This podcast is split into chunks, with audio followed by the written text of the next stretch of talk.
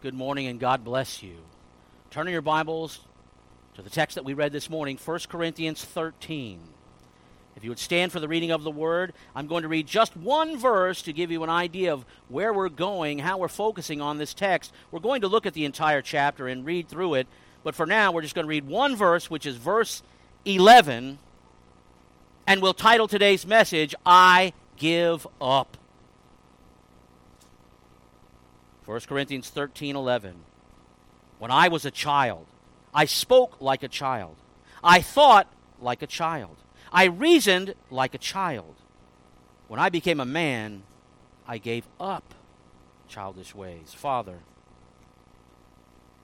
help us now by your mercy and grace to give our lives to Jesus, not just our hearts, our souls, you know, wanting salvation, but learning a walk with you that we can find a happy that other people can't even imagine because it comes from you, Holy Spirit. So guide us, guard us, gift us, and gather us together to listen to your heart as this vessel speaks your word. May this all give you glory. In the name of Jesus we pray. Amen. You may be seated. So this mark is going to this week was going to mark another graduation, where another group of our high school students are graduating. There's people that are graduating college. We talked to a woman the other day, and she was graduating another type of school, a technical school, and all that. And there's a lot of things going on. And always during a week like this, you're going to hear a lot of advice. Some of it's going to be better than others, of course. Some of it's going to be inspirational. Some of it will be practical. Some will be utterly boring. And I'm sure there's going to be a lot of talk about hopes and dreams and making the most of your opportunities and enjoy this time of your life. You'll never get it back, but you could always say that. But I'm sure that somebody is bound to say, don't give up. Right? Don't you hear that a lot? But what does God say to the graduates? Something completely different. Now, our text today applies to more than just those graduating high school or college, it really includes anyone and everyone. And the advice he gives, we read in verse 11 it's time to grow up.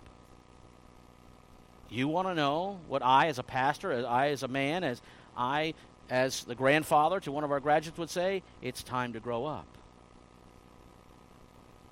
Here comes responsibility. Here comes life. You think that you're so happy that, oh, it's finished now. Woo, party! But here comes paying your own bills, etc. And Paul's advice to everyone is it's time to grow up. Even if you are growing up, even if you are mature, more so. In fact, Paul doesn't say, don't give up. He says the exact opposite. He says you have to give up if you want to grow up. Now, of course, Paul means something specific here. He says you'll have to give up childish ways if you really want to grow up. And there's a lot of people, perhaps listening right now or listening at some other time later, that are physical adults, but they're spiritual children. And you can have all these wonderful things, and the world thinks you're so wonderful and all that, and be an infant in God. And that's what Paul is speaking to right here. He says you'll have to give up childish ways if you really want to spiritually grow up. And he says this means something specific. He says you'll need to give up speaking, thinking, and reasoning like a child. And this text will point us to what that means. But let me tell you something. Lots of people have regrets. You can look back on your life and say, What was I thinking? No, none of us have done that. And when you look back in your life, there is an answer to that regret, regret question, which is, What was I thinking? I do it. I think, What was I thinking? The reason you did what you did, or said what you said, or thought what you thought, was that you were reasoning like a child. Your mindset was not grown up enough to handle your situation. And now, when you think, I would never do that, it's because you've grown up. Before, it seemed like a good option. I have to do this. You can't, what, what else can I do? It seemed like a good option. Now, it doesn't even seem like an option at all. There are things in my life that are that way, and I'm sure anybody can give me an amen on that, can't you? Now, no matter what you do with the rest of your life, I'm talking to graduates and I'm talking to you if you're 100. To do it well, you have to grow up. Of course, you should have a childlike faith. In other words, you're consciously dependent upon God. But you can't stay childish when it comes to your life, how you speak, how you think, how you reason. You need to grow up. And that's what God says to his people. Now, when he talks about things like this, he says, "When I was a child, I get when I was a child, I did this silly stuff, but when I'm an adult, now I gave up that silly stuff." He is not dismissing children or the process of childhood. It is very necessary, but you come to the place of your life where you need to grow up and think better and speak better and reason better. Paul isn't dismissing the process of childhood. He's telling you what it means to be grown up and how to grow up and what childish speaking, thinking, and reasoning looks like. He's talking about spiritual maturity, but this applies to maturity in general. Anybody with me still? Well, I just don't know. I just, guess what you're doing? He's not getting to the point. Uh, guess what? Because Paul is calling them spiritual infants, and yet they were working in miracle power. Hmm. We all need this. As people come into adulthood or transition through the seasons of life, maybe you're over 40 and you're going back to school. Maybe you're wondering, where can I move? Or should I do this or that or the other thing? Can I afford to do this? Can I afford not to do this? Whatever it may be. I have to move in with my parents again. My parents have to move in with me. Whatever it may be. You're transitioning through life. It's important to maintain a proper focus. Now, that's so easy to say. Who's going to deny? It's so it's important to maintain a proper focus. Duh. Yes, of course. But we're going to look at this entire chapter to help you see how to be mature and how to keep maturing because that's what you need. That's what God can give you. That's what me, as your shepherd, your under shepherd in Christ, is supposed to impart to you as you now have your roots and you earn your wings.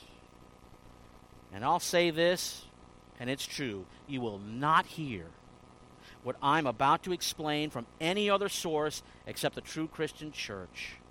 And you may not even hear it in some churches. But if you take what God is saying to you th- into your heart from this text, it will last you forever. And that's not hyperbole, it will last you forever. Now, look at verses 1 through 3. We'll read them in just a moment. The Apostle Paul had tremendous amount of gifts in his life, a lot of grace given to him by God. He operated in, in again, miracle working power. And he was probably one of the smartest men who ever lived. Did you know that? He is certainly one of the most influential. But Paul doesn't speak down to us. Instead, he makes this personal, and he puts himself in your shoes when he uses the word I. If I, if I, if I. He knows he needs this too. So let's read verses 1 through 3. And he says, If I speak in the tongues of men and of angels, but have not love, I'm a noisy gong or clanging cymbal. And if I have prophetic power, and understand all mysteries and all knowledge, and if I have all faith so as to remove mountains, but have not love, I am nothing.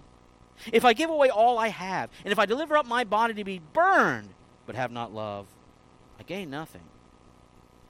So here he's talking about prophetic powers and speaking tongues and all these things, and he's talking about spiritual gifts. But I want you to think about these in terms of abilities and other qualities and skills that all people desire and strive for. You see, the con- in the context of spiritual gifts, Paul is also talking about life goals and purpose and about what success really means. Whatever field you want to enter, whatever ideas or skills you want to develop, whatever direction you might go, whatever season of life you are in, whatever you might like to do, this applies to you. So as we begin, we look at the first three verses of this chapter, and I want you to see these words and think about your life and your goals and your gifts and think about the pinnacle of success and you reaching it. Okay, everybody got me?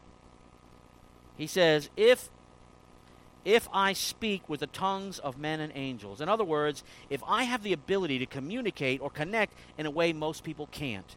What if you always had the right words to say? The Bible commends this, right? Word fitly spoken, apples of silver and pitchers of gold. What if you always had the right words? What if you learned that skill? And he says, and if I have prophetic powers, what if you could see the future? or boldly predict and proclaim how to move forward no matter the situation. In other words, what if you became a visionary leader in the church, in your business? You know, if you were like these people we always laud, and the richest men in the world right now. I can think of two of them. And they're visionary. And the guy that invented this thing that's in my right hand right now, that half of you are looking at, and you should be listening to me. What if you were a visionary leader?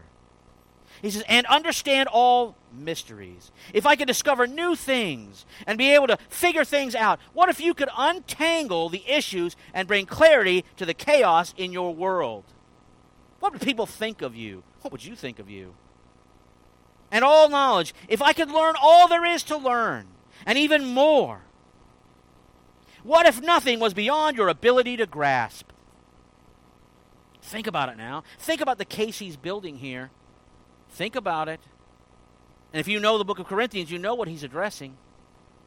And if I have all faith so as to remove mountains, if I could make incredible things happen, what if you could make the impossible possible? Think about it. If I give away all I have, if I could feed those in need, is what that means. And if I became some great philanthropist, what if you shared all you have? Well, you know, I got all these things, but I'm, I'm giving back to the people right? What if you were this great philanthropist? Some of these same people that I'm talking about were great philanthropists. And finally, if I deliver up my body to be burned, if I could become a martyr, what if you gave your whole life for a good cause? Let's repeat those things. What if you became the best that you could be? Isn't that what people say? Isn't that what you're going to hear this week? Be all that you can be. Be the best that you can be. I'm not saying there's anything wrong with that, and neither is Paul, neither is God. But what if you were the best in your chosen field? What if you always had the right words? What if you became a visionary leader?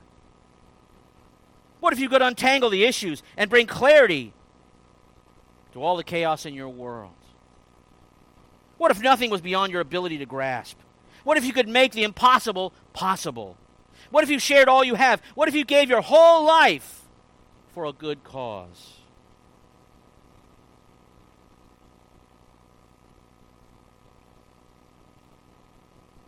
It's beautiful. I'm getting texts right now. And that's a good thing. Here. Think about don't don't think about me. Think about what he's setting up here. Because between chapters 12 and 14 he's talking about spiritual gifts and they were thinking it meant certain things and he was saying, "Wait a minute even if it was everything you wanted, and everybody thought you were awesome, you might still be missing something. Or you might be nothing, and you might still have all you have, all you need. But what if all these things were yours and abounding? That would be incredible, right? You'd be powerful. You'd be influential. You'd be sought after. You'd be an influencer. But that's what the world's looking for, right? That's what the world thinks it needs. That is, in some sense, what the world does need. You'd feel validated, appreciated, motivated. Having any of these abilities would bring you fame, fortune, and a following. What if you had them all? You'd be living your dream. You'd be living everybody's dream. You'd make your mark. You'd make a difference. You'd leave a legacy. You'd be an incredible success. At least as far as the world is concerned. But what does God say? No, he doesn't say these things are bad. Don't think immediately that you got to you can't have any fun, you can't do well, you're just going to be oh, woe is me. Not at all. Again, Paul was an incredible man. I mean, we're still talking about him today, right?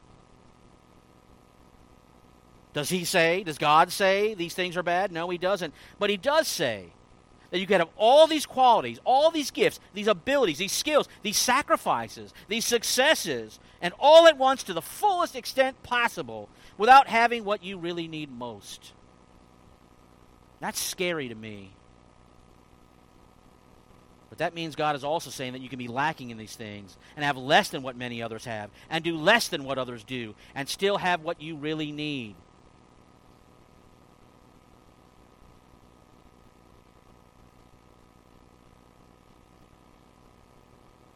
And that's very encouraging to me. And you need it to be encouraging to you instead of trying to prove yourself. There's your message. Give up trying to prove yourself. Give up trying to satisfy yourself with yourself. Paul isn't saying that you should stri- shouldn't strive to be the best you you can be. And he isn't saying any of these things are bad. Not at all. He's saying that any of these things without love as their center, their anchor, their focus are worthless in the wrong run. Being goal oriented without being Christ centered is worthless. It's a waste of a life.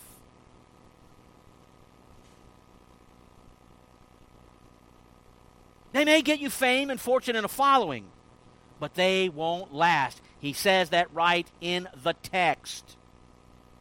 To focus on them at the expense of love is to waste your life.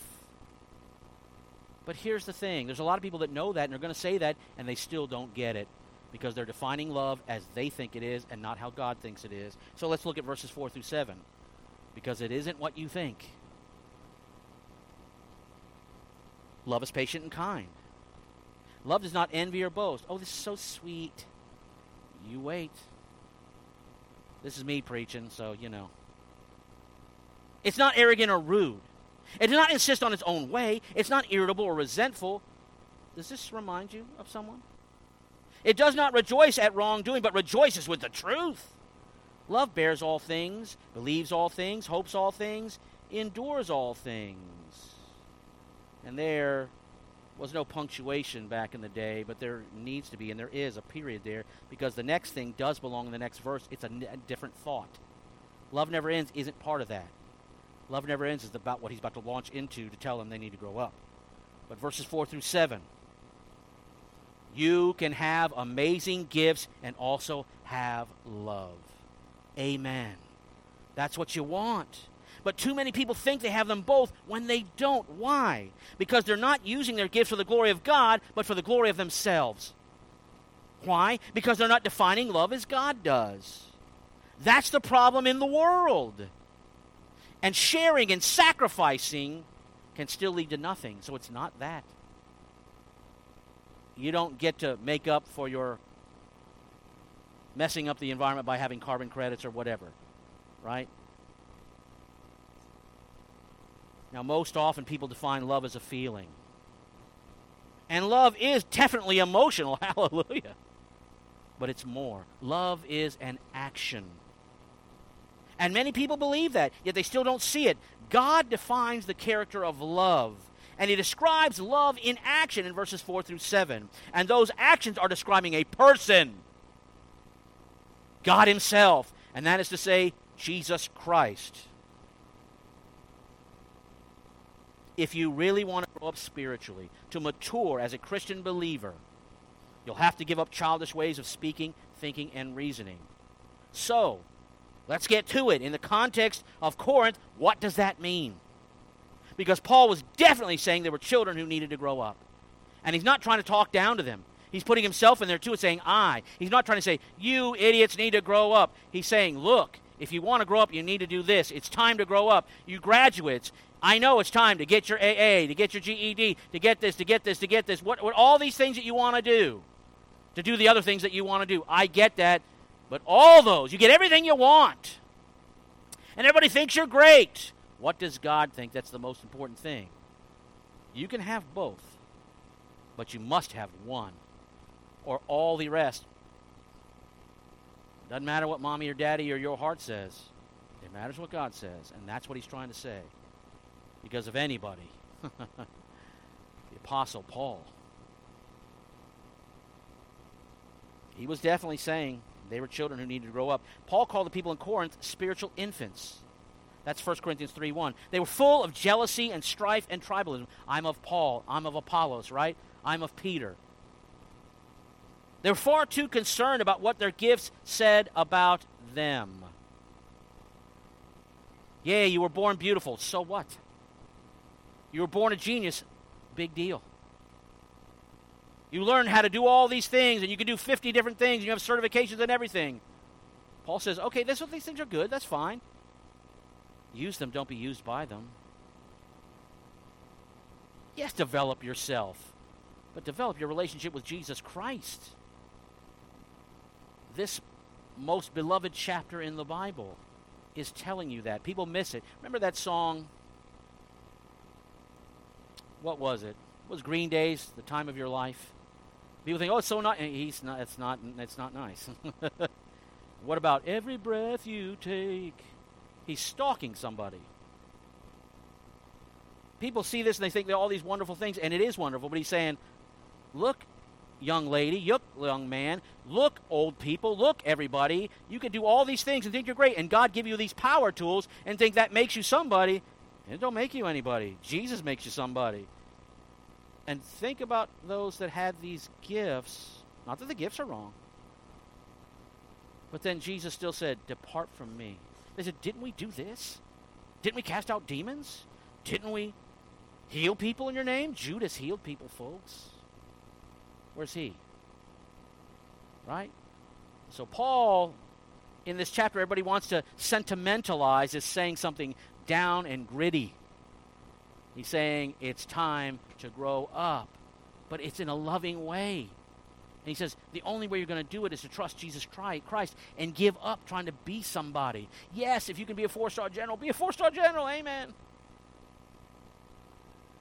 But you can be that. You could be Douglas MacArthur. You know? And if you don't have God, if Jesus is not the center, he said, I shall return. Jesus said, I shall return. I'm not picking on him. Everybody's got pride. That's the point. What do you replace it with? Oh, love, a certain kind of love. Yeah, yeah, yeah. Let me get going so I don't get everybody angry. But see, they wanted to prove themselves over and above others. And so they valued certain gifts over and above others. And it gave them a self righteous entitlement mentality. It was pride, and it was a bad place to be. They were speaking, thinking, and reasoning like spiritual children. They talked a big game. They thought too highly of themselves. They reasoned, hear me now. They reasoned that apparent blessing meant spiritual maturity. the guy can preach the pulpit in half doesn't mean he's spiritually mature. The guy could build a church the size of Texas. Doesn't mean he's spiritually mature. You could be getting everything you want, God answering all your prayers, and it might be a curse. Think what's most important? Give your life to it and it's a person. But I have already done that. Are you sure? And are you continuing? Paul said, I die daily. Again, they reasoned that apparent blessing meant spiritual maturity, and they were wrong. So Paul talks to them about spiritual gifts in chapters 12 and 14. And then, right here in the middle of that discussion, in chapter 13, he stops to reorient them to a more excellent way. He even says that.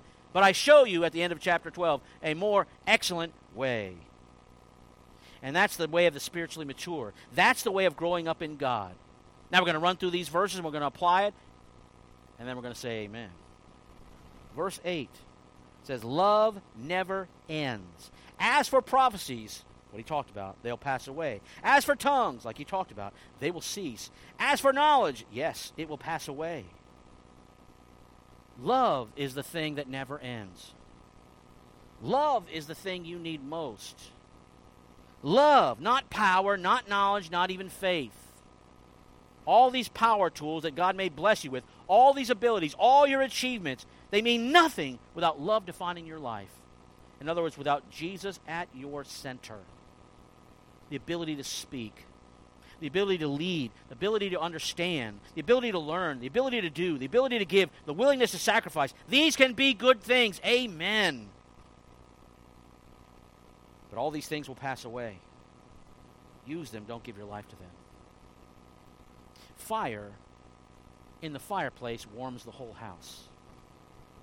Fire outside the fireplace burns the whole house. Think. Sex within marriage, hallelujah. Sex outside of marriage feels like hallelujah, but it's the other. But, but, but my. That's what he's saying. They felt like they were awesome because, look, I touched someone and they were healed. I could talk to people and they listened. I prayed for, for cash and here it is. Right? Verses 9 and 10. Anybody with me? This is the message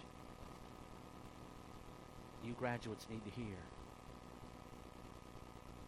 Even if you're like me and graduated 40 years ago. Verse 9 and 10.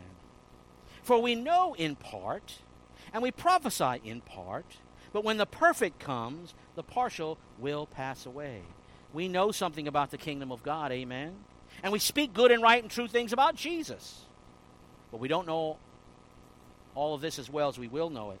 And one day, on that day, many things will pass away. I was very good at marbles. I collected over a thousand marbles between third and fifth grade. And where are those marbles now? Well, most of them are lost, but, but I kept so many because they're in the Charles Chips can. Remember Charles Chips? If you don't, that's my point. Hmm.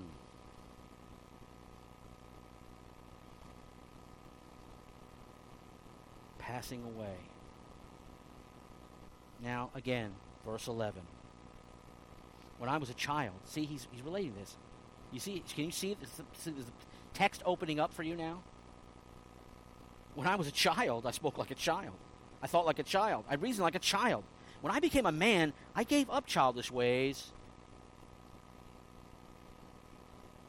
That's what the scripture says, and I'm adding, not to the scripture, just giving you, and so should you, is what he's saying. Some good things must come to an end because they're not enough. They're just for a season. They're not supposed to last. The Corinthians were all caught up in themselves. They were all about personal charisma, persuasive power, the amount of understanding, the amount of learning. They were full of pride. But recognition and notoriety and platform are not enough in and of themselves. Who are you trying to prove what to? You just trying to prove you to you? What does God say? Now, verse 12. There's only 13 verses.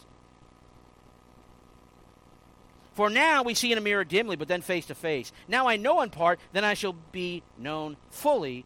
I shall know fully, even as I'm known fully. No. Well, one day you're going to fully grow up. Amen.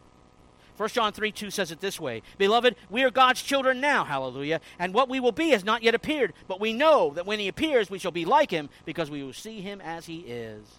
Hallelujah. And then verse 13.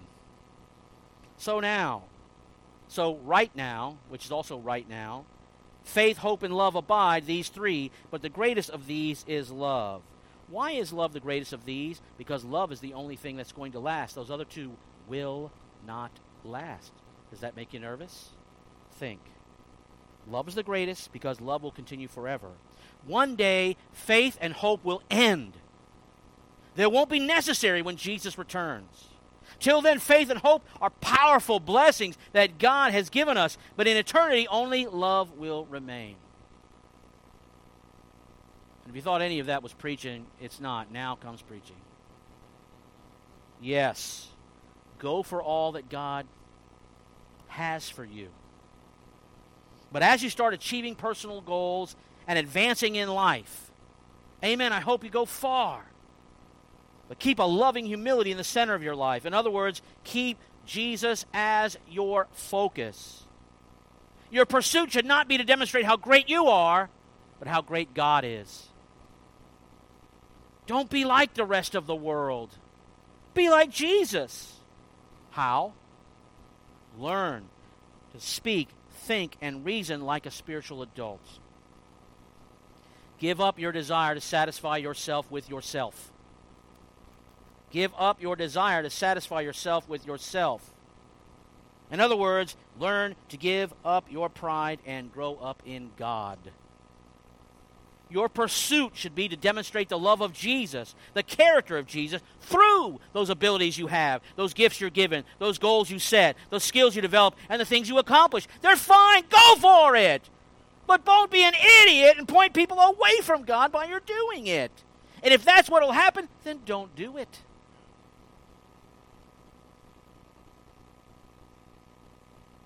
Better is one day in your courts. Better is one day in your house than thousands elsewhere. The Corinthians were seeing these abilities and accomplishments as ends in themselves.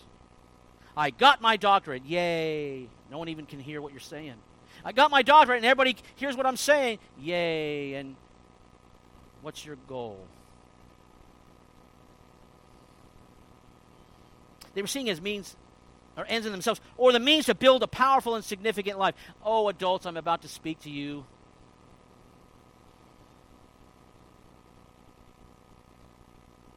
The means to a powerful and a significant life, or as a sign that God thought they deserved to be powerful and significant.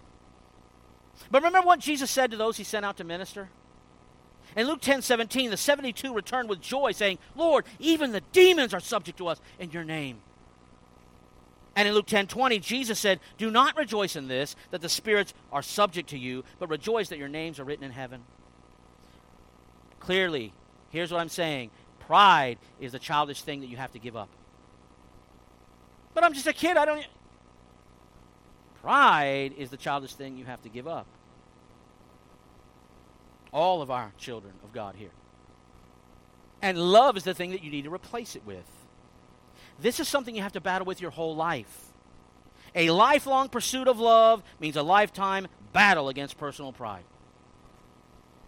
The more you give up your pride, the more you grow up in God. The more you give up your pride, the more you grow up in God. The more you give up your pride, the more you grow up in God. There, you can sing it. The more you give up your pride, the more you grow up in God. The more you give up your pride, the more you grow up in God. The more you give up your pride, the more you grow up in God. Now, listen carefully. I said just a moment ago I'm about to speak to all the adults, and here it comes. If the shoe fits, wear it, but this is one size fits all. Listen carefully. Here is the thing that those who are physical adults and yet are still spiritual infants, they aren't spiritual adults, fail to understand. The good gifts that God has given you, the abilities and the achievements, the blessings aren't meant to be the building blocks for the life you want to build for yourself. They're mere tools for what God wants you to build. A life that gives testimony not to your greatness, but to God's greatness. A life built on the only things that will last. Well, I'll just get it all in eternity. They'll last then. I can just get what it doesn't last now. How silly is that? Here's your monopoly money.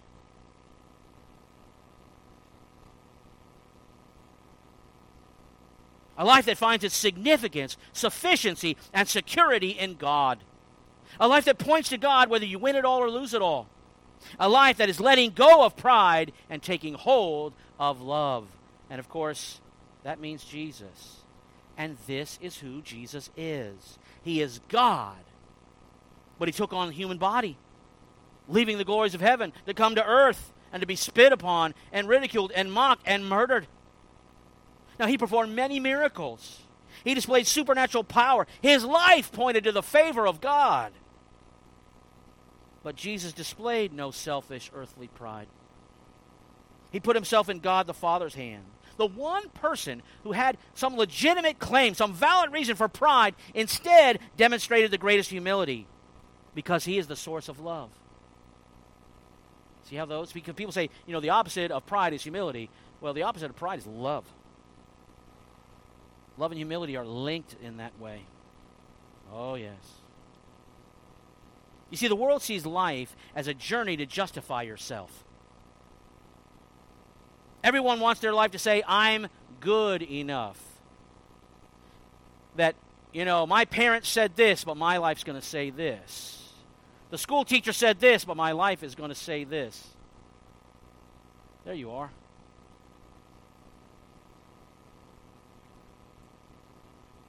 I understand the impulse for that. I'm 55, going to be 56 years old in a couple of months. I get it. Here I am in this little church in this little town with this great big voice and kind of stoner burnout brain, but it used to be a great big old brain. And we think, I need to show people because you need to show yourself. It's your insecurities projecting themselves. You don't need that much money. you need real security. You don't need to look good for every boy or every girl. You just need one. Yeah. But when you're pumped up with, go for it, you can do it, follow your heart, follow your dreams, follow your passion, Jesus just says, follow me. What do you expect out of a church preacher to tell you? And I'm using 1 Corinthians 13 to do it. Again, no amount of ability, no amount of achievement, no amount of giving, no amount of sacrifice will ever be good enough to overcome the amount of sinful pride in your soul. Everyone is a sinner. Only God's grace can save you. No matter who you are, no matter what you've done, no matter what you do, whatever good or great things you are and do.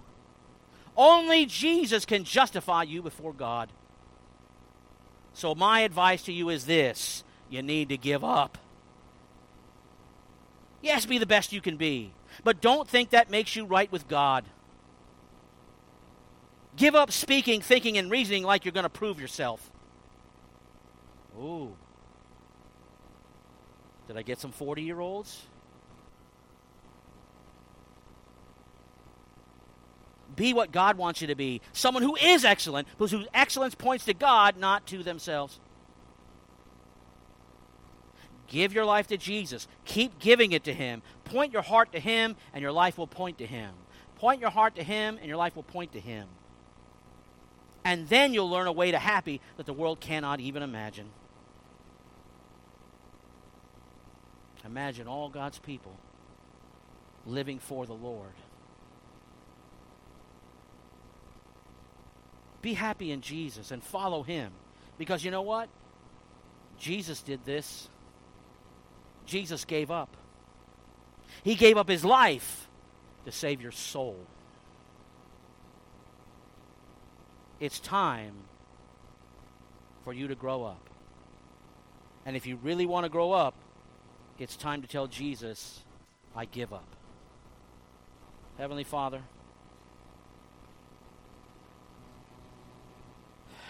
take these words let people read 1 Corinthians 13 and see it in that light. That they can do incredible things, that you will be their wings. If the Holy Spirit's not the air lifting them up, then they're just going to fall to earth and just be something on this earth when they're meant for more than that. We're not speaking down and saying less things. We're saying much higher things, but things that only the Lord can do. Truly significant, truly sufficient, truly secure, truly satisfied. Not complacent, yet restful. Not without temptations and fears, but faith over those things. Lord, help us in our speaking, thinking, and reasoning to be spiritual adults for the glory of God by the power of the Holy Spirit in the name of Jesus. Amen.